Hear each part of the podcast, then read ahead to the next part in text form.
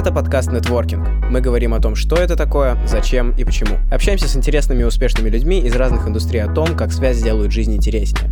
Алексей Воронов, наш хороший друг и создатель проекта «Боги». Просто пару фактов.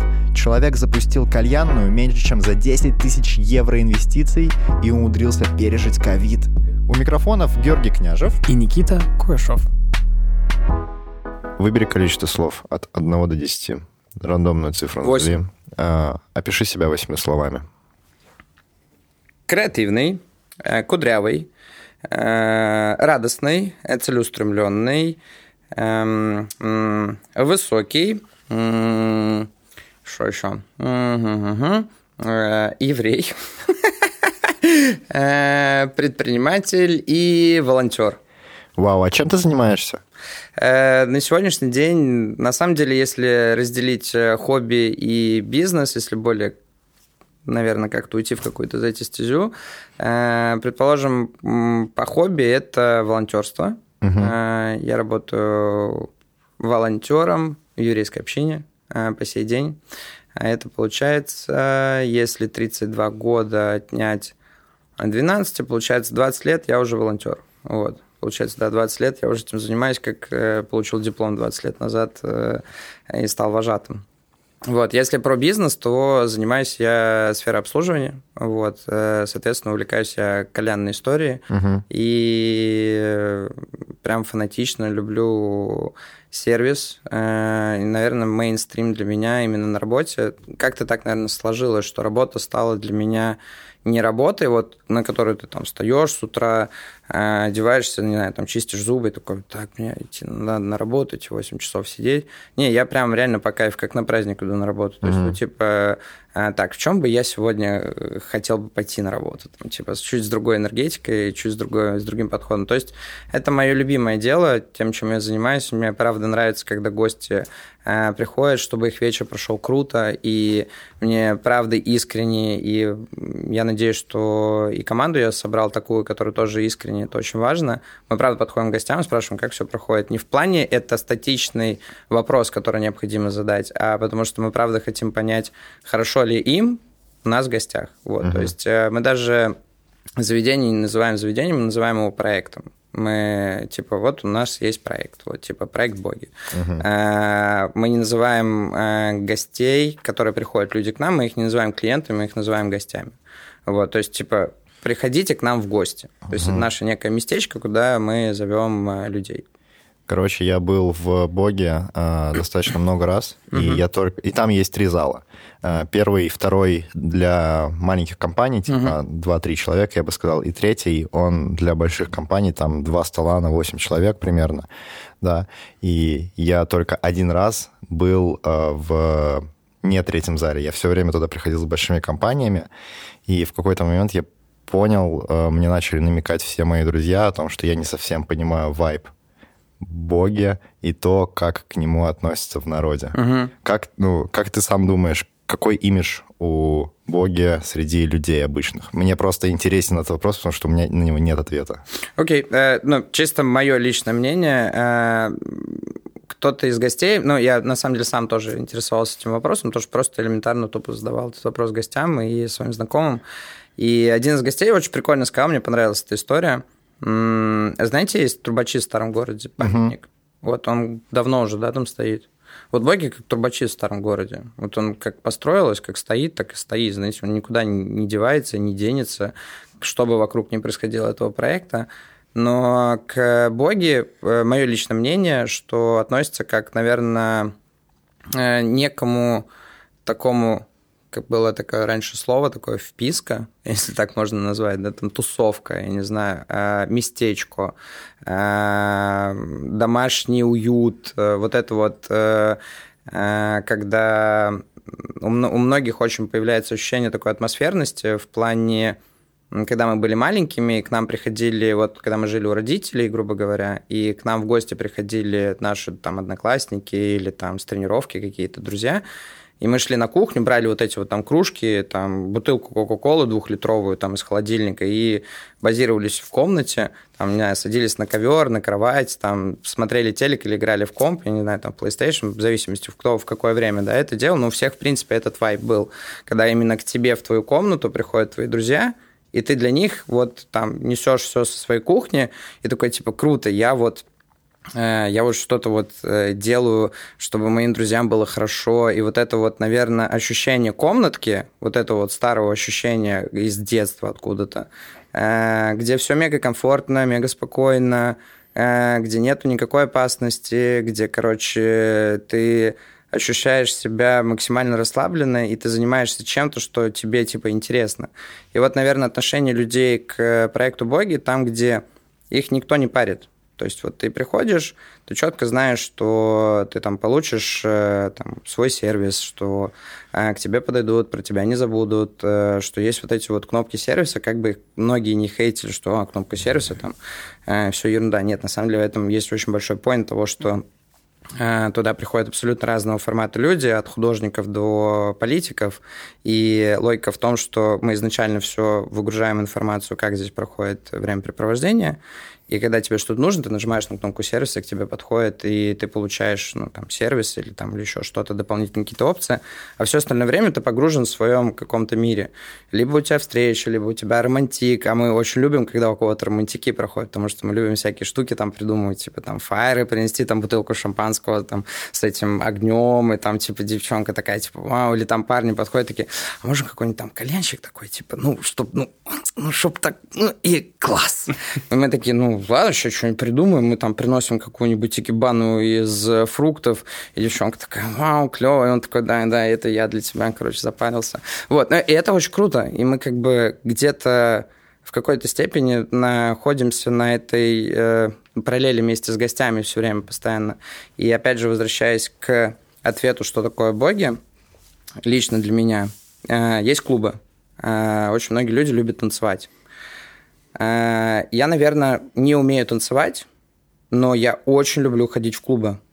Не танцевать. Я люблю в клубах сидеть за столиком и смотреть, как люди танцуют. Угу. Мне нравится сам вайб, мне нравится энергетика, которая происходит там.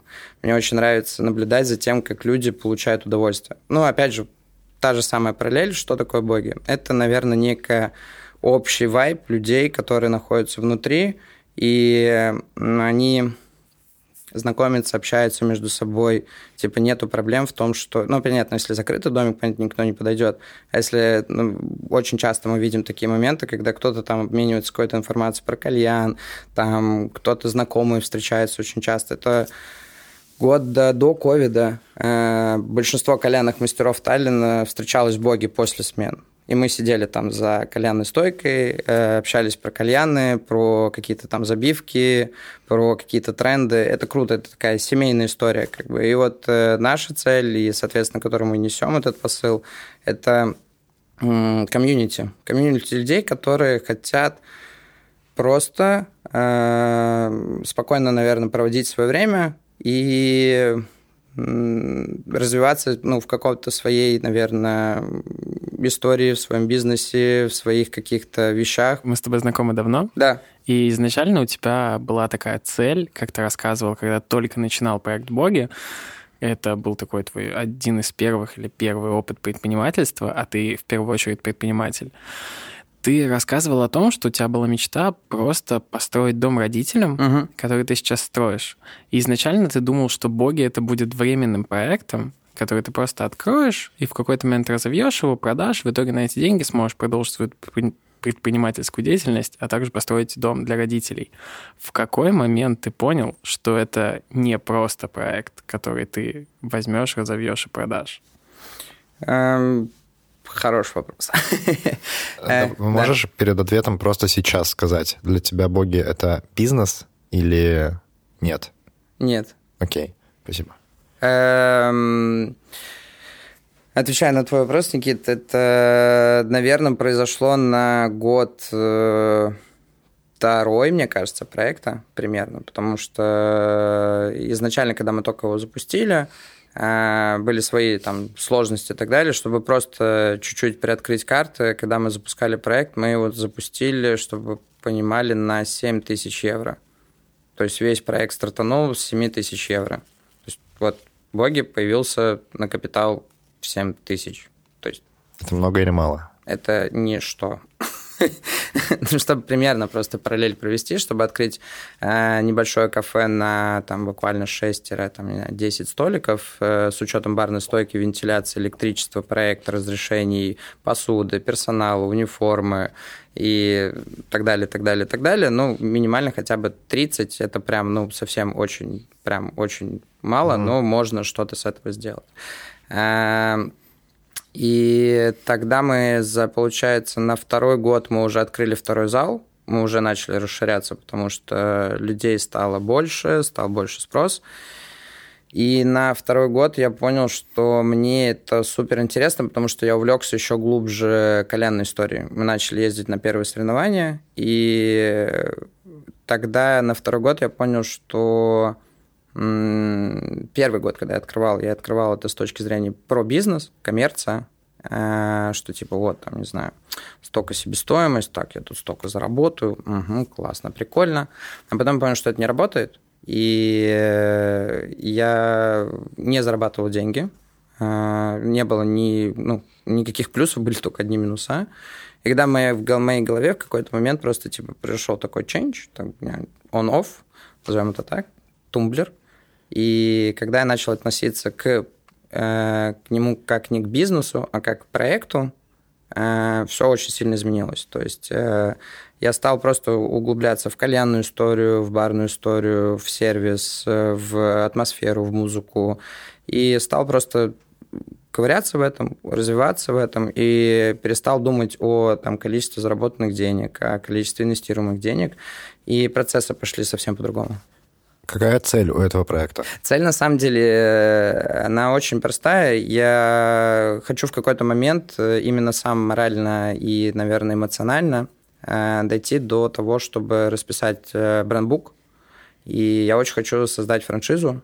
И вектор франшизы пока что не совсем понятен для меня, потому что есть ряд мыслей, как в какую сторону повернуть этот проект. То есть сейчас на, на сегодняшний день мы уже седьмой год работаем.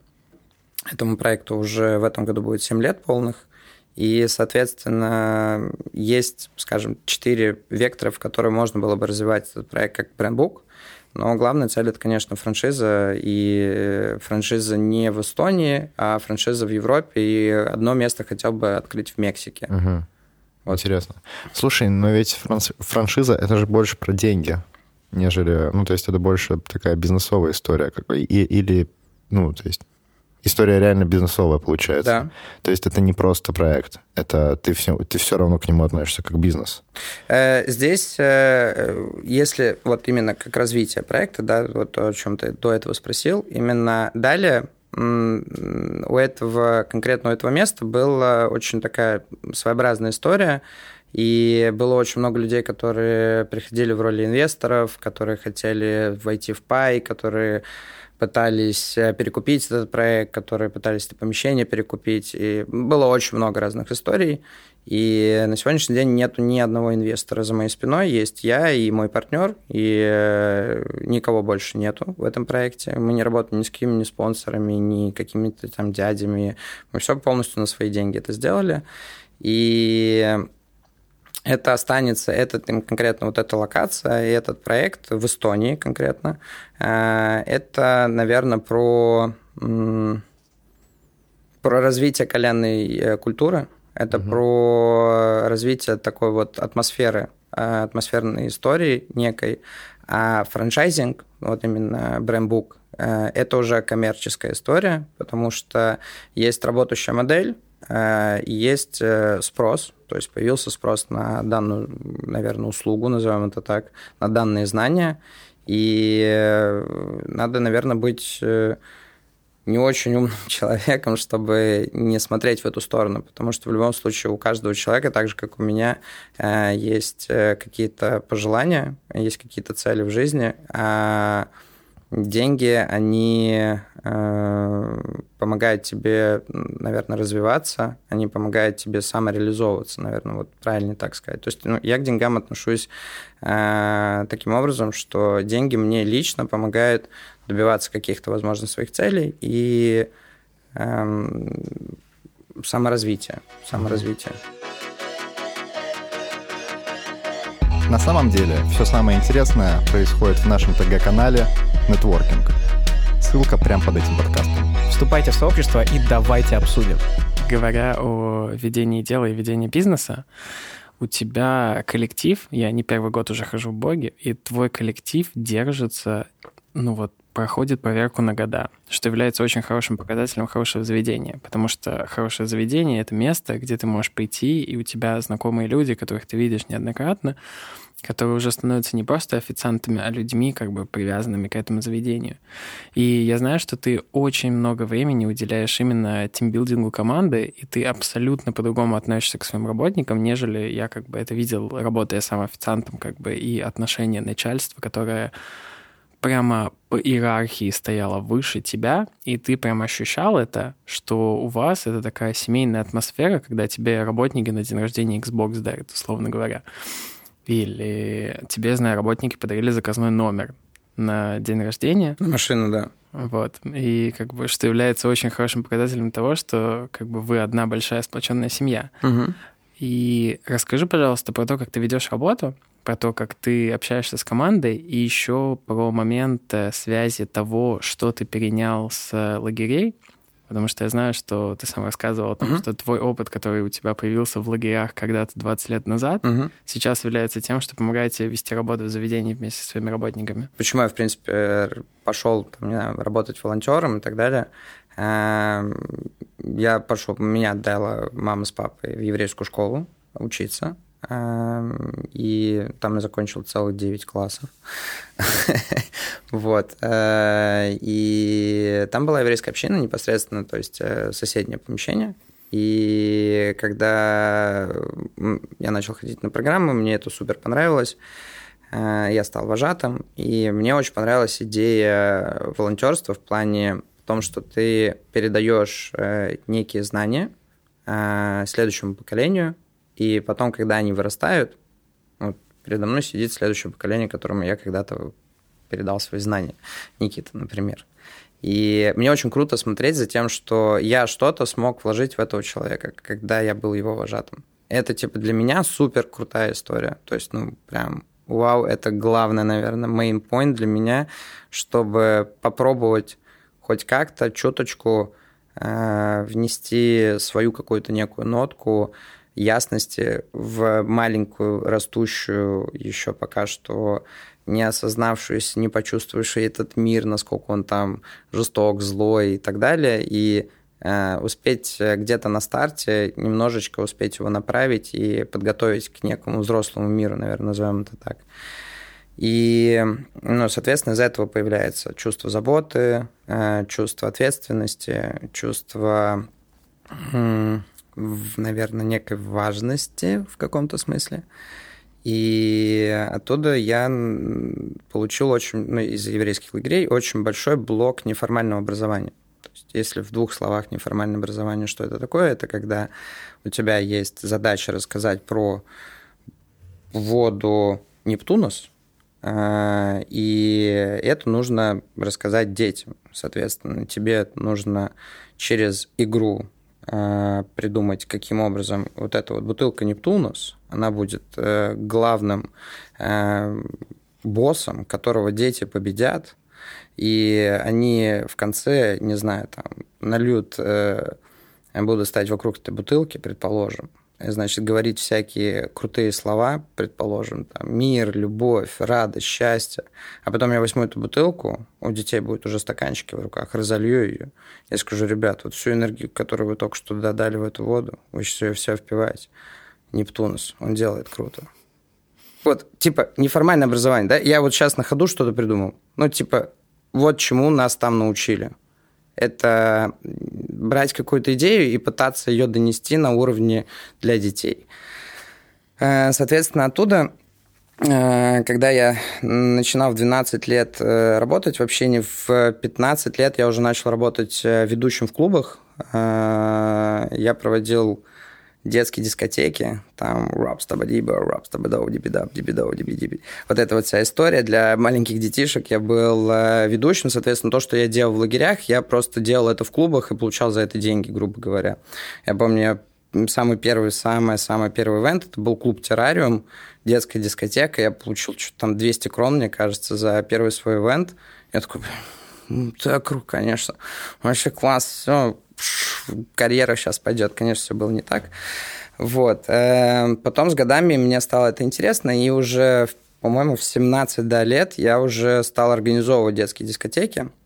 То есть я уже пошел в позицию организатора, потому что, опять же, в еврейских лагерях мы прописываем программы. Там очень такая своеобразная история, эм, что мы прям все по таймингам делаем, что там вот эта вот идея проекта, вот такая у нас цель, такой таймлайн, need to do, э, такой-то там став. И вот ровно таким же образом начал расписывать детские дискотеки. В 18 лет открыл первую свою компанию, которая непосредственно стала заниматься организацией детских дискотек и э, ночных мероприятий для взрослых. И мы параллельно делали там, в месяц 2-3 э, ивента для взрослых и 2-3 ивента для детей. Короче, делали дискотеки. Круто, классно, прикольно. Оттуда черпал какой-то experience. И, получается, параллельно работал в барах, либо поваром, либо барменом. Ну, карьера повара, она была очень короткой. Буквально три года я поработал поваром. Мне перестало там нравиться, потому что у меня не было обратной связи от гостей, которые, то есть официант приносит там тарелку пустую, или официант приносит тарелку, на ней там еще пол, ну, половина блюда осталось. Ты задаешь официанту, а почему? У него за пара времени нет отвечать на этот вопрос. Ты такой, вот непонятно, то ли я плохо приготовил, то ли, ну, то ли гость торопился. Вот. Э, поэтому я пошел и научился, выучился, точнее, на бармена, э, для того, чтобы, если я увижу, что на столе коктейль не допит, я хотя бы могу выйти из барной стойки и спросить, что не так. Ну, типа, получить прямой, прямой ответ, чтобы понимать, куда развиваться дальше. И э, отработал большое количество времени, то есть я с 16 лет э, работал то поваром, то барменом, и все, вся моя жизнь связана со сферой обслуживания, либо с организацией мероприятий, либо с еврейской общиной. Набираясь этому всему опыту, с одной стороны, я набирался профессионального опыта, с другой стороны, я набирался неформального опыта, неформального общения. На...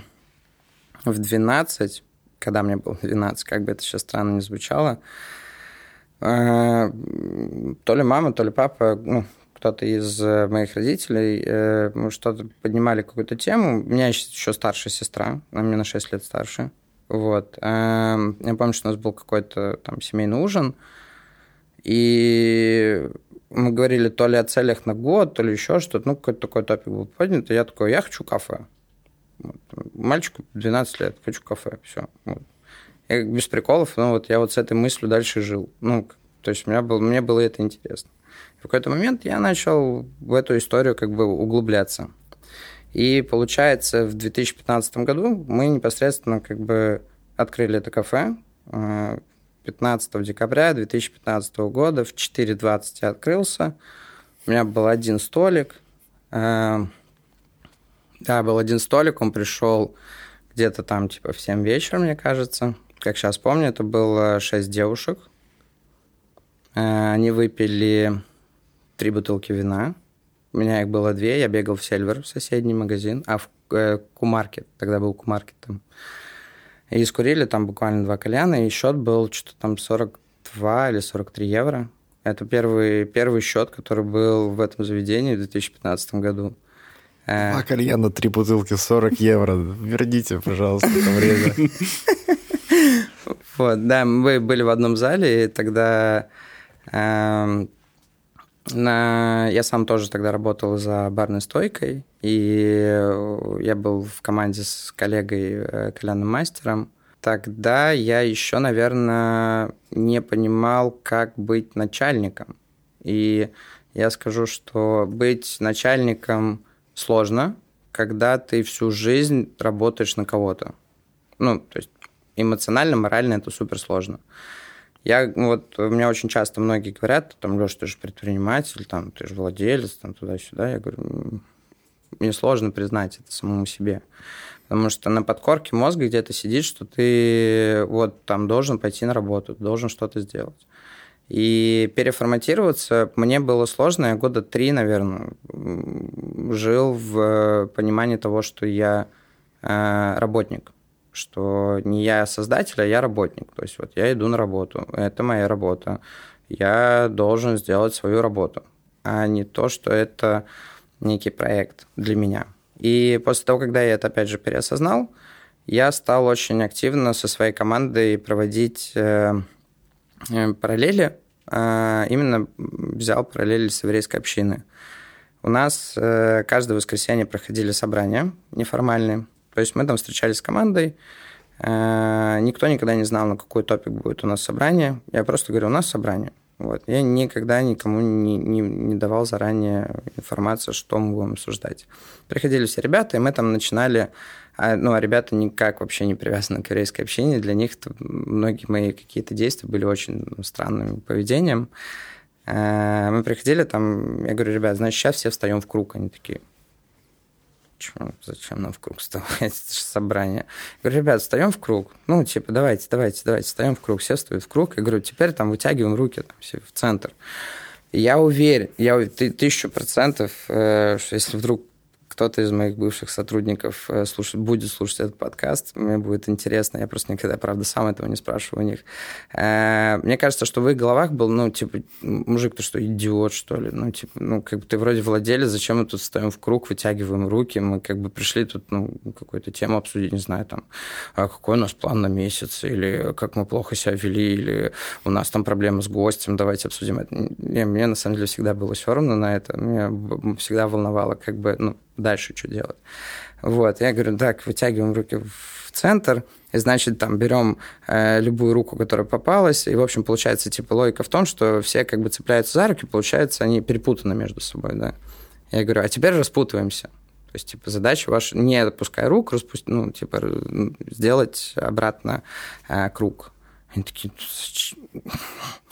ну ладно, вот. И как бы они э, делали, типа, в чем, в чем мой point был, потому что я пытался найти лидера внутри команды, потому что это, опять же, это одна из э, методик, э, мы ее называем между собой э, игра-жвачка, вот.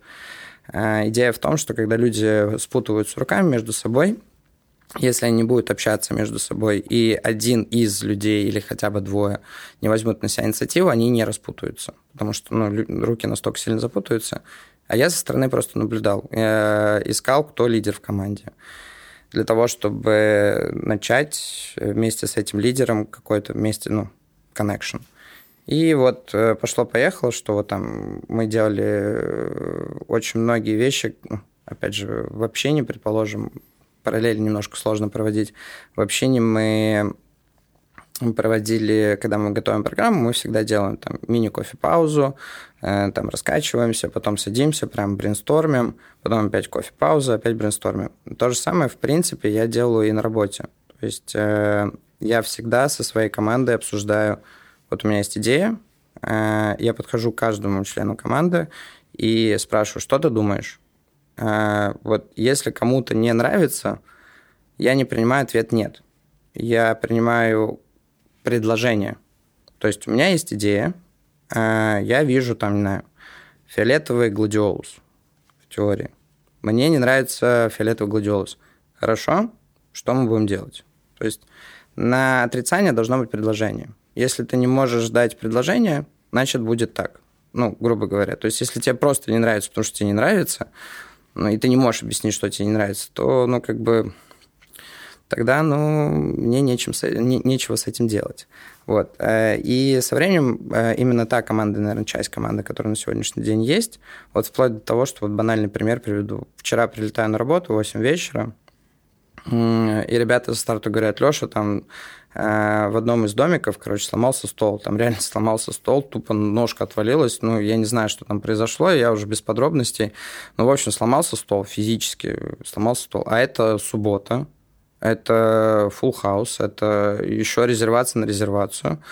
В общем, через полтора минуты я уже был в машине, ехал, а это было в 8.30, я уже летел в Вюлеместо, э, в Юськ, хоть куда-нибудь, чтобы купить стол. Я прилетаю в Вюлеместо, в Юськ, говорю, вот, короче, вот этот стол, а предварительно, перед тем, как выбрать стол, я по фейстайму звоню одному из сотрудников, говорю, слушай, тебе вот это нравится стол?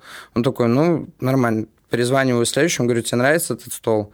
Говорит, ну, да. Я говорю, все, значит, беру. Ну, взял стол, а, точнее, даже его не купил в Вюлеместа. Мне говорят, что его нету, наличия Вюлеместа. Я лечу в Кристина. Мне там забронировали этот стол. Я без пяти минут приезжаю в Вюлеместа в Кристина, забираю этот стол, прилетаю в заведение. Э, ну, все столики заняты. И я там с дрелью в этом домике в закрытом скручиваю вчера этот стол. Э, быстренько скрутил, и все, и понеслись резервации. То есть, опять же, э, это комментарий к тому, что мне очень важно мнение моей команды.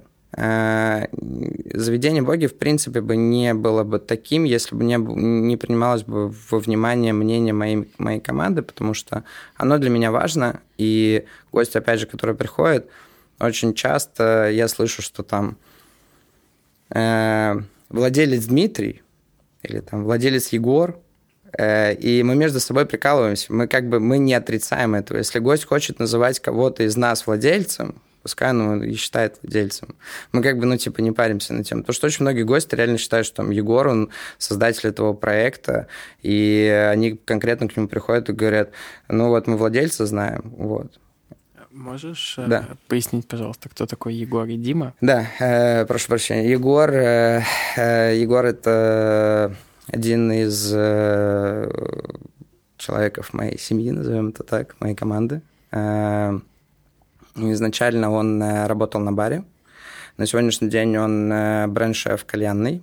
Э, Дмитрий – это человек, который чуть-чуть больше работает, чем Егор. Егор изначально был как гость, приходил. Просто парень после армии решил случайно залететь в Боги попить пиво. И вот 7 лет уже как застрял.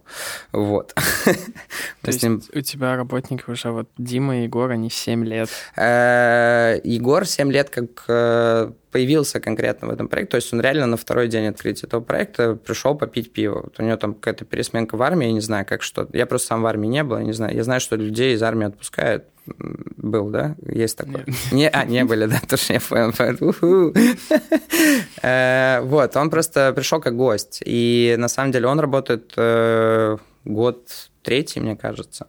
А Дима работает уже пятый год. Э, да, уже пятый год работает в команде. И Дима на сегодняшний день, мы вместе с ним занимаемся баром. То есть он до этого занимался кальянной историей, и когда мы, когда Дима ко мне пришел в команду, я Диме, ну, мы с ним там сели, я, там, вышли на улицу на перекур. Я говорю, Дим, э, я не предприниматель. Я еще не знаю, как это будет все происходить, но мне супер интересно. У меня есть тебе дил. Как бы давай, вот дил есть. Такой, что за дил? Я говорю, давай так. Я, короче, все свои кальянные знания вкидываю в тебя. Из тебя мы, значит, делаем кальянного мастера делаем некую Википедию кальянную. Все, что будет связано с кальянами, пожеланиями и так далее, будем вгружать тебя, ты будешь учиться развиваться в этом направлении, а я буду учиться быть предпринимателем. Мы пожали друг другу руки, и так до сих пор, э, что Дима, что Егор, они являются моими вне работы друзьями.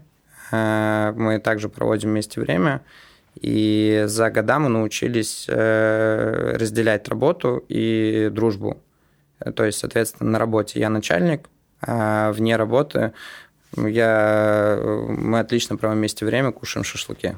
Стой, вот можешь, пожалуйста, рассказать про вот этот вот путь угу. от того момента, как э, заходит рандомный чел абсолютно в заведение, и вы э, и ты предлагаешь дил. Что произошло между? Как произошел процесс найма? Угу. Процесс найма, на самом деле, очень часто, э, ну, там, все смотрят там CV, еще что-то. Э, когда, ну, обычно как проходит у меня собеседование? Я задаю какие-то очень странные вопросы, такие рандомные, не знаю. Смотрели фильм МММ? Ну, угу. да? Там, когда на работу принимали, он задавал такой вопрос, какие сны ты видишь, типа, цветные, не цветные? Ну, типа, вот из формата таких же вопросов я обычно задаю у себя на собеседовании. То есть я обычно спрашиваю, не знаю, там, какой формат музыки ты любишь? А, а, когда ты последний раз был, не знаю, там, в театре? А, какой фильм тебе нравится? Почему? То есть э, говоришь на языках или там в какой-то момент просто хоп, переключаешься там, на английский язык, начинаешь с человеком говорить по-английски. То есть э, посмотреть CV это одно, а пообщаться с человеком, ну, как бы вот что он за человек, вот типа вот, вот кто ты, вот, вот реально, вот, чем, чем, чем ты дышишь, чем ты увлекаешься, что тебе интересно по жизни. Это мейнстрим. А ты спрашиваешь эти вопросы с целью получить конкретный ответ? Типа, если я слушаю хип-хоп, то Kanye West – бомба. Или там типа Red Hot Chili Peppers – нет, сори, извини, только Алла Пугачева. Или типа, или ты ориентируешься на то, как человек отвечает, на, на то, как он описывает свой ответ, Именно. почему обоснов. Вот Именно это. на то, я ориентируюсь на то, как он описывает. То есть это просто рандомные вопросы, потому что сфера обслуживания это это игра некая. Это некий театр, потому что я очень часто говорю, что я за барной стойкой, как на сцене. Mm-hmm. Очень часто для гостей, там, или еще для кого-то. А для меня быть на сцене – это круто, мне нравится там быть потому что ты там одеваешься красиво, максимально должен хорошо выглядеть. Потому что для кого-то ты друг, для кого-то ты психолог, э, для кого-то ты эм, начальник, для кого-то ты просто бармен. И это очень круто, потому что э, если ты можешь коммуницировать с людьми, если ты в нестандартных ситуациях можешь э, выйти из этой ситуации непосредственно и найти решение, то ты поплывешь дальше. А научиться делать латте, готовить кальян и так далее и тому подобное, это просто технически нужно несколько раз делать, и ты набьешь руку, у тебя это получится. Но если ты не умеешь общаться, и ты очень узко смотришь в этом мире, то есть ну, очень часто люди, к сожалению, эм, не могут э, поддержать разговор. Э, очень часто люди, э, не знаю, когда я задаю вопрос, Э, вот как ты видишь этот мир. И ведь разное есть восприятие этого мира. Кто-то видит в картинках, кто-то видит его там в цифрах, кто-то видит его цветным, кто-то видит его черно-белым, кто-то не видит сны, кто-то видит сны, кто-то помнит их, кто-то... Ну, то есть мы все разные абсолютно, и я ищу тех людей, которые... И в команду подбирал тех людей, которыми мне лично было комфортно, я был на одной волне. И, соответственно, из-за того, что я с ними на одной волне, этот проект создаю я и уже вместе со своей командой в какой-то момент. И эта команда начала вкидывать тоже какие-то свои новые решения, какие-то свое видение, гости, которые приходят.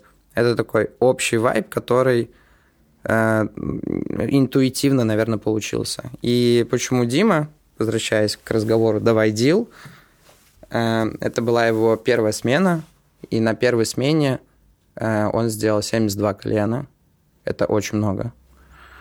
После, в конце смены э, я его пригласил за столик. Я говорю, сигарету будешь? Он говорит, давай. Я говорю, принят. Вся история, в принципе. Ну, то есть, типа, это неубиваемая машина была в тот момент, и на сегодняшний день тоже. То есть, ну, он, типа, большой молодец в этом плане, что он прям...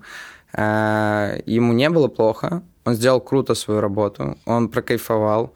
И в конце смены, я не знаю, мы там еще, наверное, час сидели, просто болтали, слушали музыку и круто проводили время. И он был прям заряжен на тысячу процентов, что ему, типа, это круто нравится, хотя это было там 7 утра. Вот что делает армия с людьми. Э, в общем, э, слушай, возвращаясь э, к франшизе и сети, мне кажется, как ты вообще думаешь, сможешь ли ты масштабировать этот вайб?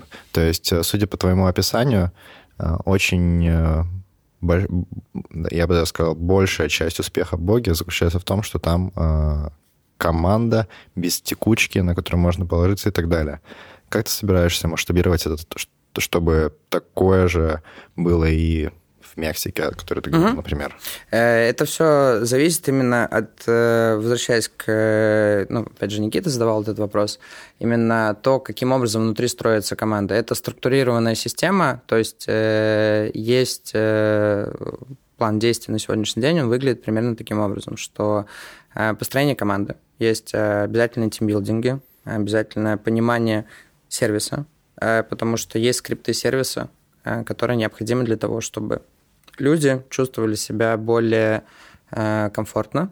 Э, и если правильно структурировать некий бизнес-план, который будет за собой вести эту модель бизнеса, соответственно, этот бизнес-план и данная франшиза, она должна работать по системе атмосферности домашнего уюта и сервиса. То есть Главная идея – это атмосфера, сервис, а все далее – это управление, правильное управление. И, соответственно, в управлении это скрипты. По управлению ответственный на сегодняшний день я. Я свои задачи там на день постоянно расписываю. У меня в календаре там... Я еще сейчас пользуюсь такой штукой, как э, напоминание за два часа ну, там, до встречи, до какого-то ивента и так далее – Эм, масштабирование реально. Главное правильно прописать эти скрипты, проработать эту модель.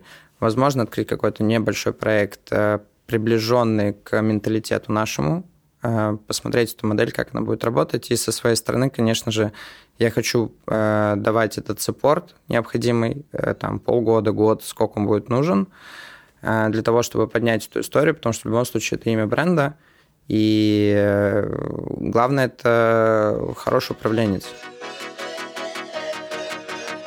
Телеграм-канал Нетворкинг. Нетворкинг в Телеграм-канале. Слушай, как пережить ковид, который, похоже, недавно закончился? Мы очень надеемся. И еще к этому вопросу ты просто рассказывал мне очень веселую историю того, как для тебя закончился ковид, вот, относительно недавно и как ты пришел к себе в бар, угу. в заведение. Вот можешь эту историю тоже рассказать. Это прям такое очень хорошим завершением будет всего. Ковид. Эм, ковид, ковид 2019. Как и все, все пострадали от этого. Я не могу сказать, что это... Э, я, в принципе, политики такой человек, что из каждой проблемы я ищу плюсы. Эм, даже со своей девушкой, когда я общаюсь, общался, когда мы только начинали наши отношения, я сказал такую фразу про себя, что я не могу жить без проблем. Ну, как бы не в плане, что мне нужны постоянно проблемы, а в плане, что мне нравится искать решения в сложных ситуациях. Мне не нравится, когда моя жизнь идет статично. Э, поэтому я никогда себя не представлял сотрудником офиса. То есть это не моя история. 8 часов сидеть за стулом и что-то делать одно и то же рутина не мое. То есть мой день, он никогда не одинаковый. То есть ну, у меня нет одинакового дня, он всегда разный. И мне это супер нравится. А, и COVID-2019 дал мне очень-очень много новых мыслей. А, он э, взял, мне кажется, очень многие проекты на прогиб, и кто-то прогнулся, ну, большинство не прогнулось. И Ты это... имеешь в виду закрылись? Да. Потому что финансово это было сложно для всех. А, ну, также для нас, конечно, это было тоже сложно, вплоть до того, что мы на ковид, мы сделали там акцию, мы распродавали наши старые кальяны, мы покупали э, в магазинах кальянных там аксессуарику, угли, табаки, и просто с небольшой наценкой занимались перепродажей через э, наше заведение, поскольку у нас есть такие возможности лицензии. Мы в ковид организовали э, доставку кальянов на дом, вот эту всю историю, когда люди не могут сидеть внутри заведения, но они хотят курить кальян. Когда мы поняли, что мы просто уже очень много продали и кальянов, и они скоро закончатся, и там чашки, там, у нас уже скоро все закончится, нам нужно что-то делать. На этом фоне появилась идея доставки кальянов на дом, мы ее отработали, запустили, и это было круто, потому что это помогало поддерживать э, там, зарплатный фонд, это помогало как-то аккумулировать в каком-то проценте, назовем это так, до 10, ниже 10 процентов коммунальные услуги и так далее. Э, но это помогало держаться на плаву, и гостям это нравилось, что мы все равно делаем какой-то коннект вместе с ними. Но получается целых три года, да, три года было очень все нестабильно, очень все непонятно. А, и это воспитало некий дух, э, что в команде, потому что как только закончился вот э, первое вот это такое основное, наверное, снятие вот всех этих ограничений, я вам честно скажу, в моей команде появился какой-то прям супер крутой дух таких суперменов, знаете, я не знаю, там типа все такие как будто одели плащ, подняли руку, и мы такие, у, полетели.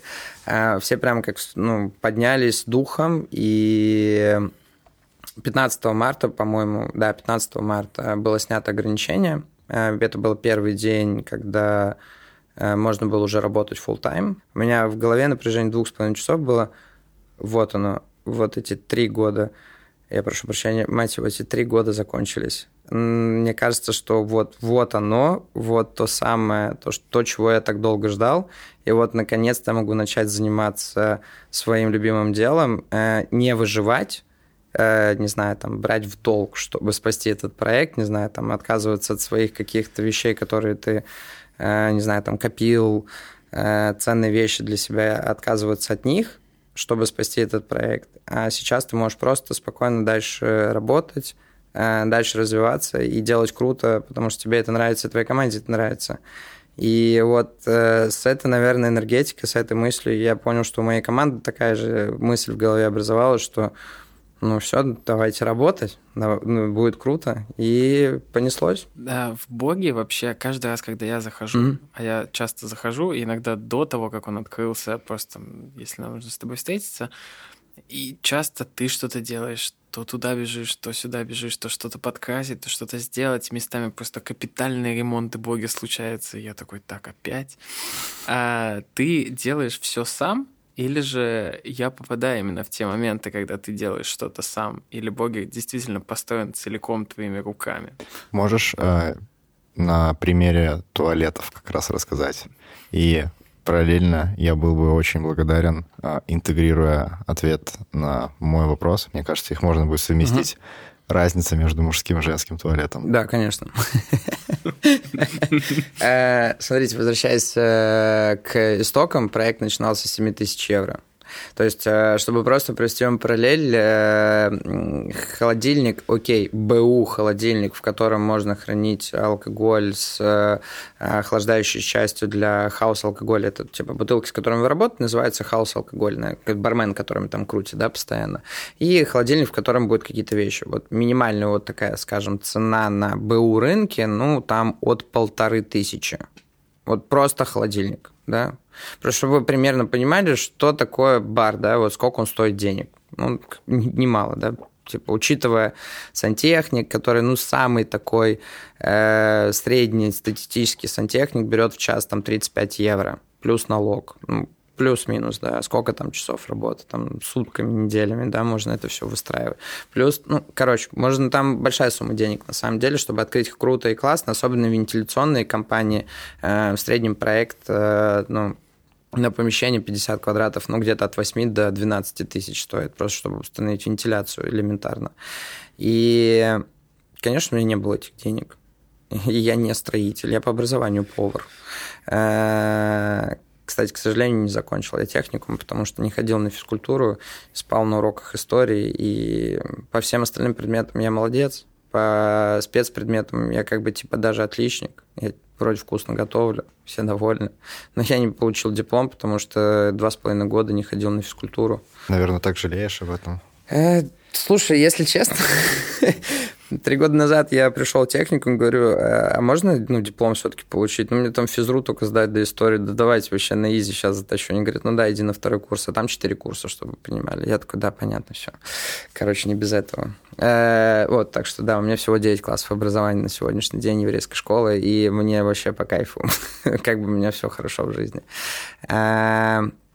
Э, и, ну, как бы я не умею строить, а, соответственно, мы живем в век 21, век э, социальных сетей, Ютуба, Гугла.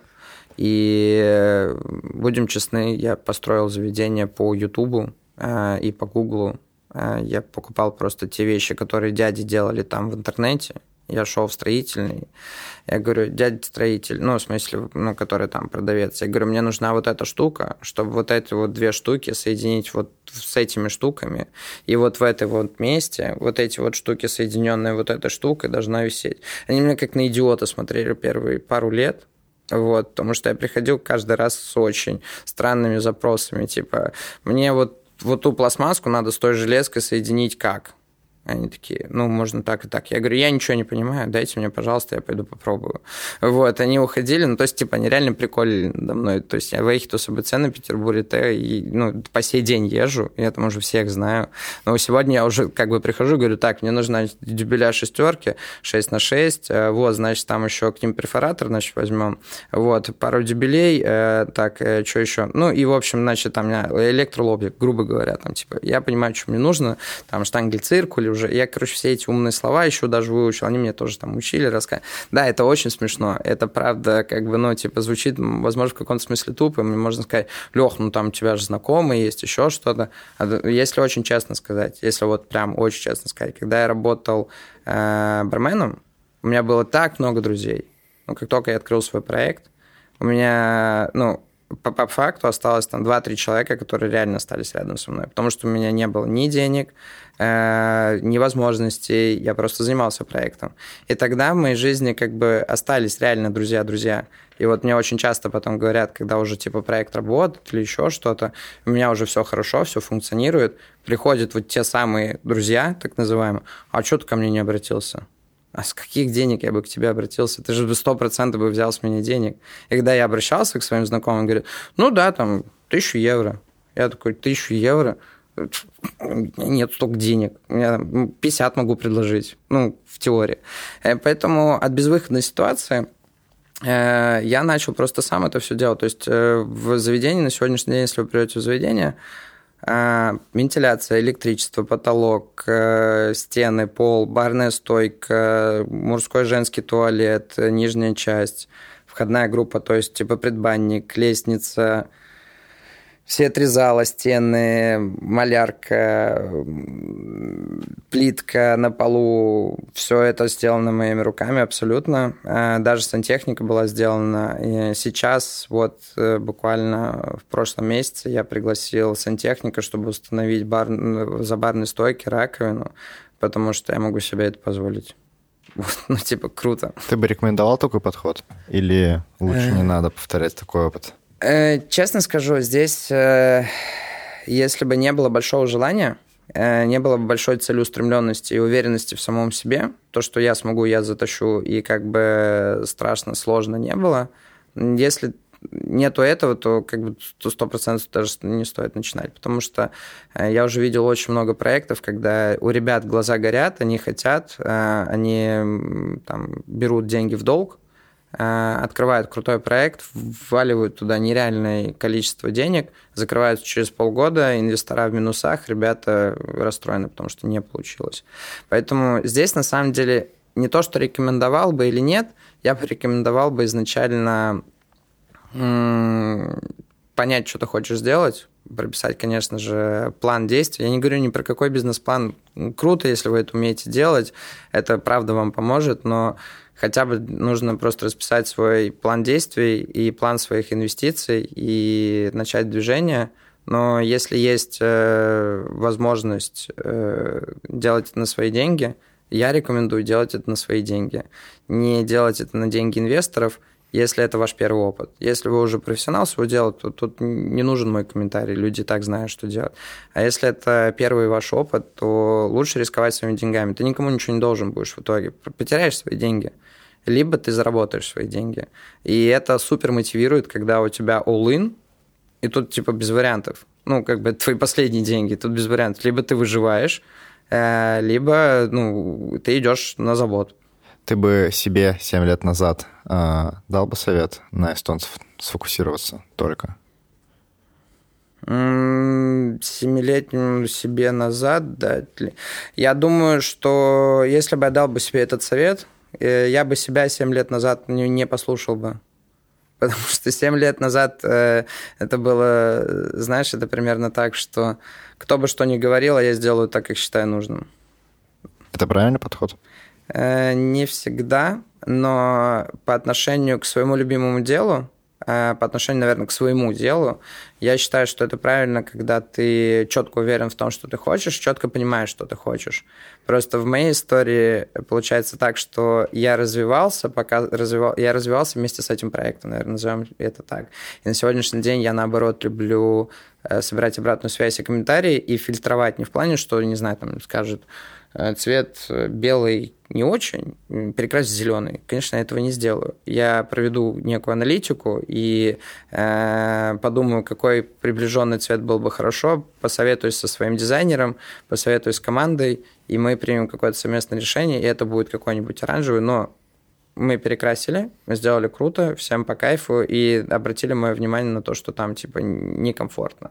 Да, а тогда мне было прям очень все равно, потому что я понимал, что я в каком-то смысле остался один, ну, в плане один э, без такого объема знакомых, и э, советоваться как бы или слушать там кого-то, ну, не было смысла, потому что а с кем мне говорить, грубо говоря, о чем. То есть я бы себе 7 лет назад, я думаю, что я бы посмеялся бы и сказал, да ладно, что ты мне рассказываешь, я знаю четко, что надо делать.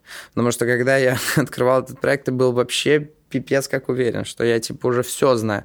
Я же работал и поваром, посудомойкой, официантом, барменом, поваром. То есть, ну, я все круги ада в сфере обслуживания прошел и там во всех позициях побывал. То есть, ну, я же все знаю. Это обязательно во всех позициях побывать, ты считаешь? Э, если у тебя есть э, богатый мама с папой или у тебя есть э, пара биткоинов, которые тебе можешь проинвестировать, эм, то, наверное, тебе не обязательно через все эти круги ада проходить, назовем это так. А, но человек, который занимается управлением, должен понимать, как работает э, система внутри. Потому что у нас, предположим, с моим партнером очень четко разделегированы задачи. То есть я управляющий директор, а мой партнер он финансовый директор. И, соответственно, я не лезу в финансы. Задай мне вопрос по бухгалтерии, я тебе очень примерно отвечу. То есть, ну, типа, может быть.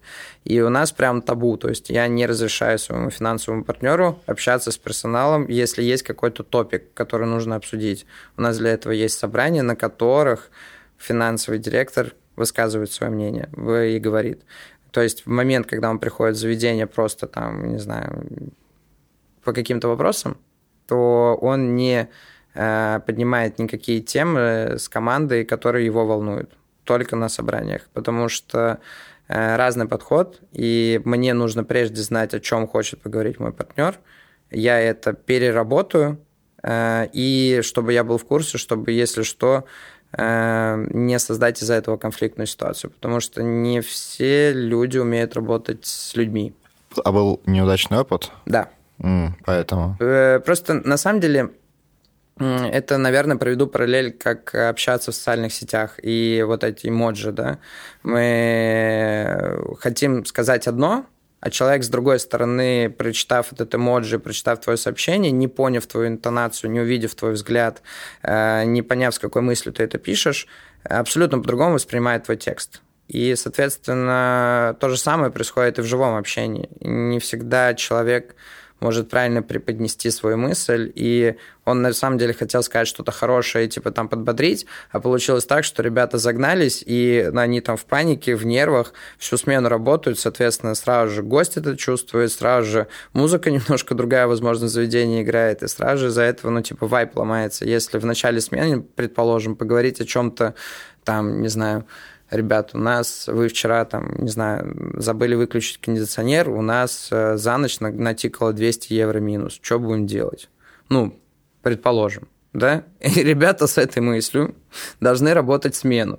Ну, то есть типа, есть моменты, когда не стоит это обсуждать там, в начале смены, стоит прежде вообще, в принципе, как бы подумать, что с этим можно сделать э, до общения с ребятами, а потом, на, когда уже общее происходит собрание с ребятами, сказать, ребят, есть вот такой топик, какие ваши решения? Чтобы ребята тоже приняли участие в этом. Не в ультимативной форме будет так и так, а давайте мы вместе придумаем решение этой ситуации. Вот как-то так, наверное. Слушай, наверное, нужно задать еще два вопроса. Один прям большой, угу. а второй прям два слова туда-сюда. Мы так, как выяснили, а, ты строитель, да, а, предприниматель, а, одновременно ты занимаешься волонтерской деятельностью и при этом успеваешь работать в заведении, подходить к гостям и так далее. Как это все успевать? Если честно, самое сложное тайм-менеджмент во всей этой ситуации. Э, я учусь до сих пор тайм-менеджменту, но без тайм-менеджмента ничего бы этого не получалось. То есть меня перед э, тем, как я ухожу с работы, у меня выстроенный план э, следующего дня. Он выстроенный план не поминутно, а по часовой план, наверное, так правильно сказать. Плюс я использую напоминания в календаре, за час, что там будет какое-то некое событие. То есть в конце дня всегда себе уделяю время для того, чтобы спланировать следующий день. А, и я пообщался с женой своего партнера по одному из э, других дел, которым я занимаюсь, другому проекту. Мне довелось пообщаться с его женой. Она тоже очень большой предприниматель в Эстонии, занимается э, как-то связано с криптовалютой, назовем это так.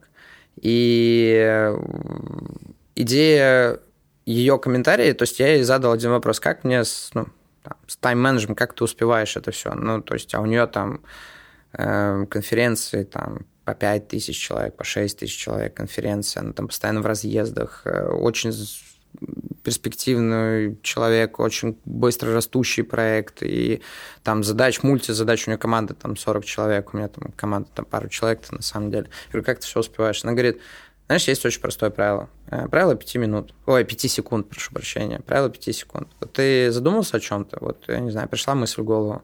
Возьми сразу сделай. Я такой, м-м, это как? Она говорит, ну вот, предположим, не знаю, ты, у тебя есть дизайнер? Я говорю, да. У тебя вот пришла идея, там, меню, предположим, какую-то идею для меню новую. Ну, я говорю, ну, даже если сейчас 4 утра, возьми и напиши сразу в мессенджер, ну, там, или в Телеграм, сразу просто возьми и напиши, вот в течение 5 секунд сделай что-то для того, чтобы это начало происходить.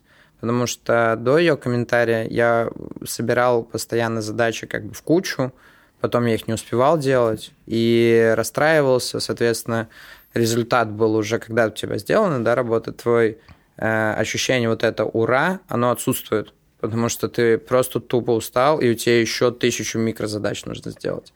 А сейчас я кайфую от того, что типа «О, прикольно, лестницу покрасил, о, прикольно, там, я не знаю, успел товар привезти, клево, что-то новое, а, потому что сейчас я прям вот правило 5 секунд мне очень круто помогает, то есть я прям планирую свое время, стараюсь максимально не опаздывать, но есть у меня такой э, момент, грешок за мной есть, э, я могу себе позволить опоздать, вот, как бы, наверное, вот я могу себе позволить.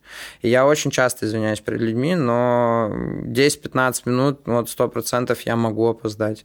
Потому что я не всегда успеваю, я просто сейчас живу за городом, я не всегда могу просчитать э, дорогу и из-за этого у меня пока что чуть сбит тайм-менеджмент.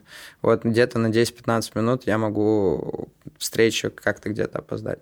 А так просто, ну, просто желание жить. Вот, я очень люблю жизнь. Я очень люблю э, создавать что-то. И в конце дня, когда я ложусь спать, я задумываюсь об одном, что я сегодня сделал или выучил нового. Даже если я выучил новое слово на другом языке, мне уже круто, потому что я ненавижу впустую проводить свой день. Ну, то есть, типа, лежать на диване не моя история. Ну, как бы я, я, я, я, болею один день. Ну, то есть им больше одного дня не хватает. Потом я такой с полусоплями, э, с полуболящей головой, но я выхожу из дома, иду чем-то заниматься, потому что, ну, я не могу в четырех стенах сидеть. Ну, не моя история, прям, мне прям это бесит. Мне кажется, что я деградирую. У кальянной индустрии есть профессиональная комьюнити, а, типа какая-то сеть, а, я не знаю, общий чатик в Телеграме, именно кальянщиков, которые общаются, а, то есть как бы вот ты рассказываешь о том, что ты рассказываешь о том, что вы ездили в Питер, и mm-hmm. там вы встречались с коллегами. Mm-hmm. Как-то контакты сохранились, вы попали в комьюнити, оно вообще есть, вот это вот комьюнити имею в виду? Э, да, то комьюнити существует, э, нету конкретно в Эстонии комьюнити. Э, есть, э, я тебе больше скажу, это кальянная федерация кальянных мастеров. Это вот так, настолько уровень. Не просто чатик в Телеграме, это на государственном уровне. То есть это прям ну, официальные дипломы, это прям официальная история. То есть у них есть слово в государстве. Насколько это важно? Это очень важно, потому что если... Ну, понятно, что многие просто даже на это не обращают внимания, но кальянная индустрия в России очень много сейчас потерпела изменений, а, очень много потерпела комментариев от государства, потому что были ограничения, э, вплоть до того, что должны были вообще весь бизнес кальянный закрыть. Э, там длинная, большая история, но они смогли сделать, собрать нужное количество подписей, нужно их подключить связи. И на сегодняшний день все в порядке, все работают, все продолжают. То есть наши друзья, знакомые, которые живут в России, работают кальянными мастерами и заведуют заведениями, у них все хорошо, все круто. Есть комьюнити, есть профессиональный комьюнити, есть э, вот эти чатики, о которых ты говоришь. Мы, конечно, в них и подключаемся, общаемся. И у нас, э, когда мы едем в Санкт-Петербург, мы, конечно же, проходим, э, в принципе, выстраиваем план, чтобы посетить как можно больше своих знакомых, потому что их достаточно большое количество. Кто-то владелец заведений, кто-то э, просто работает на смене. Вот э, как просто пример, опять же, возвращаясь к российскому формату работы – мы в одно из кальянных заведений приходим, и нам говорят, будете кальян курить? Мы такие, да. Давайте в карты поиграем. Мы такие, типа, что? В смысле, а когда кальян заказываете? Он говорит, давайте в карты поиграем. Мы понимаем, что он настаивает поиграть в карты, мы такие с Димой, ну ладно, давай в карты поиграем. Вот. И он, короче, достает колоду из кармана и такой, типа, и говорит, вот, значит, из этих четырех карт вытягивайте одну. Мы такие думаем, что, ты вообще с дуба рухнул, мы кальян хотим покурить, мы же в Питере, э, мы из Эстонии, сейчас что-нибудь новенькое же покурим, давай. Он такой, вытягивайте карту. Ладно, хорошо. Вот такие, хоп, а там, короче, типа, э, ну, на, на одной из карт, короче, то, что мы вытягиваем, там, типа, диффузор. Мы такие, типа, э, диффузор, а диффузор – это часть в кальяне внизу. Вот есть железная такая палка, которая в воду да, уходит. На ней э, есть э, диффузор – это так дополнительная часть с маленькими отверстиями, которые делает больше э, объема пузыриков э, в воде. Соответственно, от этого проще и легче курится кальян. Мы такие, типа, ага, это типа не просто карты, да, диффузор, да, типа, окей. Он такой, типа, собирает карты, говорит, еще четыре Говорит, вытягивайте. Мы такие, хм, уже ладно, уже интересно, такие уже в игру входим, в, в, в ажиотаж, такие, ладно, достаем. Там, типа, пятерка. Мы такие, типа, что это такое? Он такой, так, значит, у вас будет средняя крепость. Мы такие, окей, еще четыре карты выкладывает. Такой, типа, э, мы достаем там, типа, цитрусы. Он такой, типа, ну, короче, мы играли с ним минут, там, семь. Логика в том, что в картах был запланирован сервис, э, только через карты. То есть тот блок вопросов, который, по идее, кальянный мастер задает гостю, у него был пропланирован в картах, в игральных. И тут мы с Димой вообще выпали. Мы такие, ого, не, ну это реально круто. И потом он, типа, бегал там э, с пипеткой такой, ну, типа, в зале, очень, очень маленькое помещение, не знаю, как наверное, как это помещение, плюс еще одно, ну, типа, супер маленькое было. Там у меня столиков 5 было. 50 и, квадратов, типа? Ну, вот, наверное, да. Там буквально 5, 5 столиков, 5-6 столиков. И еще там такой дурацкий вход был, что ну, вот я метр восемьдесят, мне нужно было так практически пополам согнуться, чтобы пройти через этот коридор и попасть к бару. Вот. И там все сидят, курят кальян. И тут он бегает с пипеткой, поднимает чашки, короче, и что-то пипет в, ну, в шахту заливает. Мы такие, типа, что происходит, что это такое? Потом он такой подходит к нам и такой говорит, ребята, вот вы курите сейчас там э, елку с холодом, а сейчас вы будете курить елку с холодом и маракуя.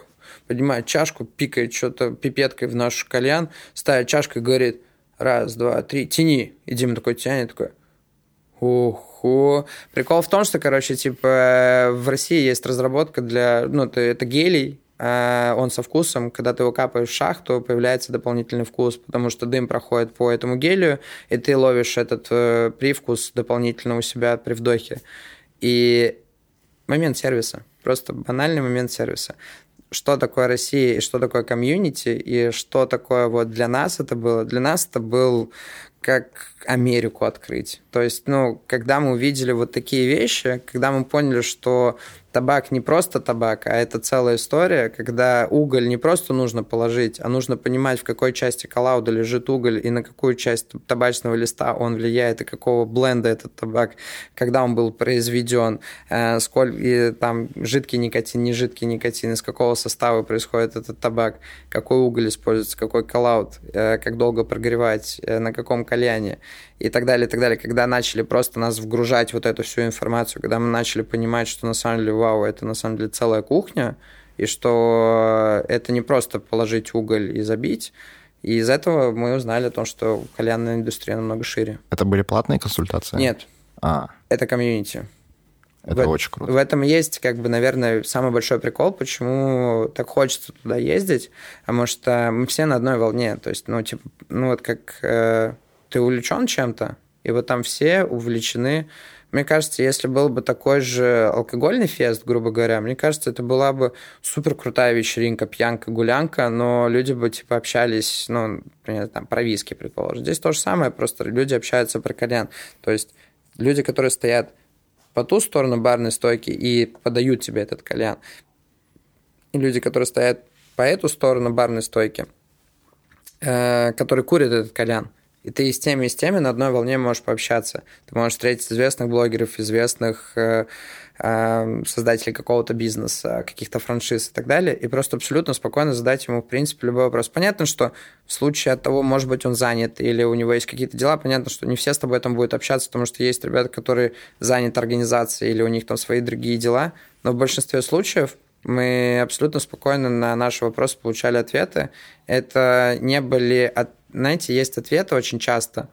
Это как я люблю говорить очень часто, вот, типа, кто-то хочет из знакомых там открыть бизнес, э, есть такие советчики, которые э, изначально строят, э, точнее, копают яму, то есть, ну, говорят не совсем правильно, как есть. То есть, не предупреждают о том, что будет там задница вот в том-то, в том-то, грубо говоря. Говорят, да, у тебя все получится, иди делай. Как бы потом человек делает и попадает, не знаю, там, в финансовую яму. Он такой, ну, да, я, короче, я же тебя предупреждал, что, типа, не надо этим заниматься. Ну, то есть, типа, изначально копают яму, прежде чем, как бы, предупредить о том, что там ямы, не надо, как бы, этого идти делать. А вот, возвращаясь к индустрии, именно к общению с людьми в кальянной теме, а, там никто не копает яму, там, ну, как бы, это не секрет, как готовить кальян. Это, поэтому мы тоже в открытую рассказываем, как мы готовим, э, что мы делаем, как мы все прогреваем. То есть мы, наоборот, хотим развивать эту историю. И люди, которые там, они тоже хотят развивать эту историю. То есть есть как бы общее понимание того, что это новый э, тренд, хотя уже ну, достаточно очень много лет, на самом деле, самому кальяну.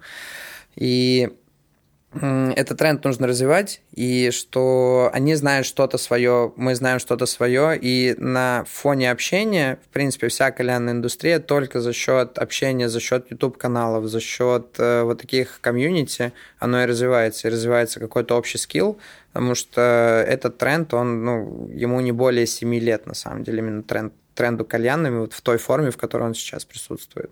То есть э, в России конкретно. А Россия, она показатель очень большой. Вау. И последний вопрос. Как дела?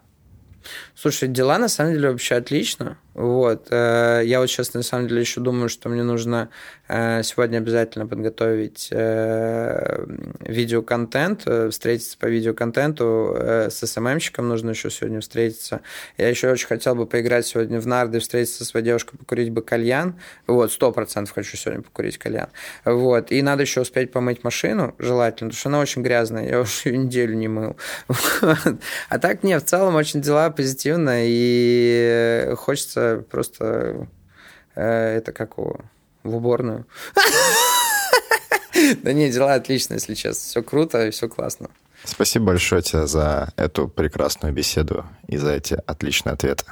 Спасибо большое, Леша. Спасибо вам. Рады были с тобой поговорить.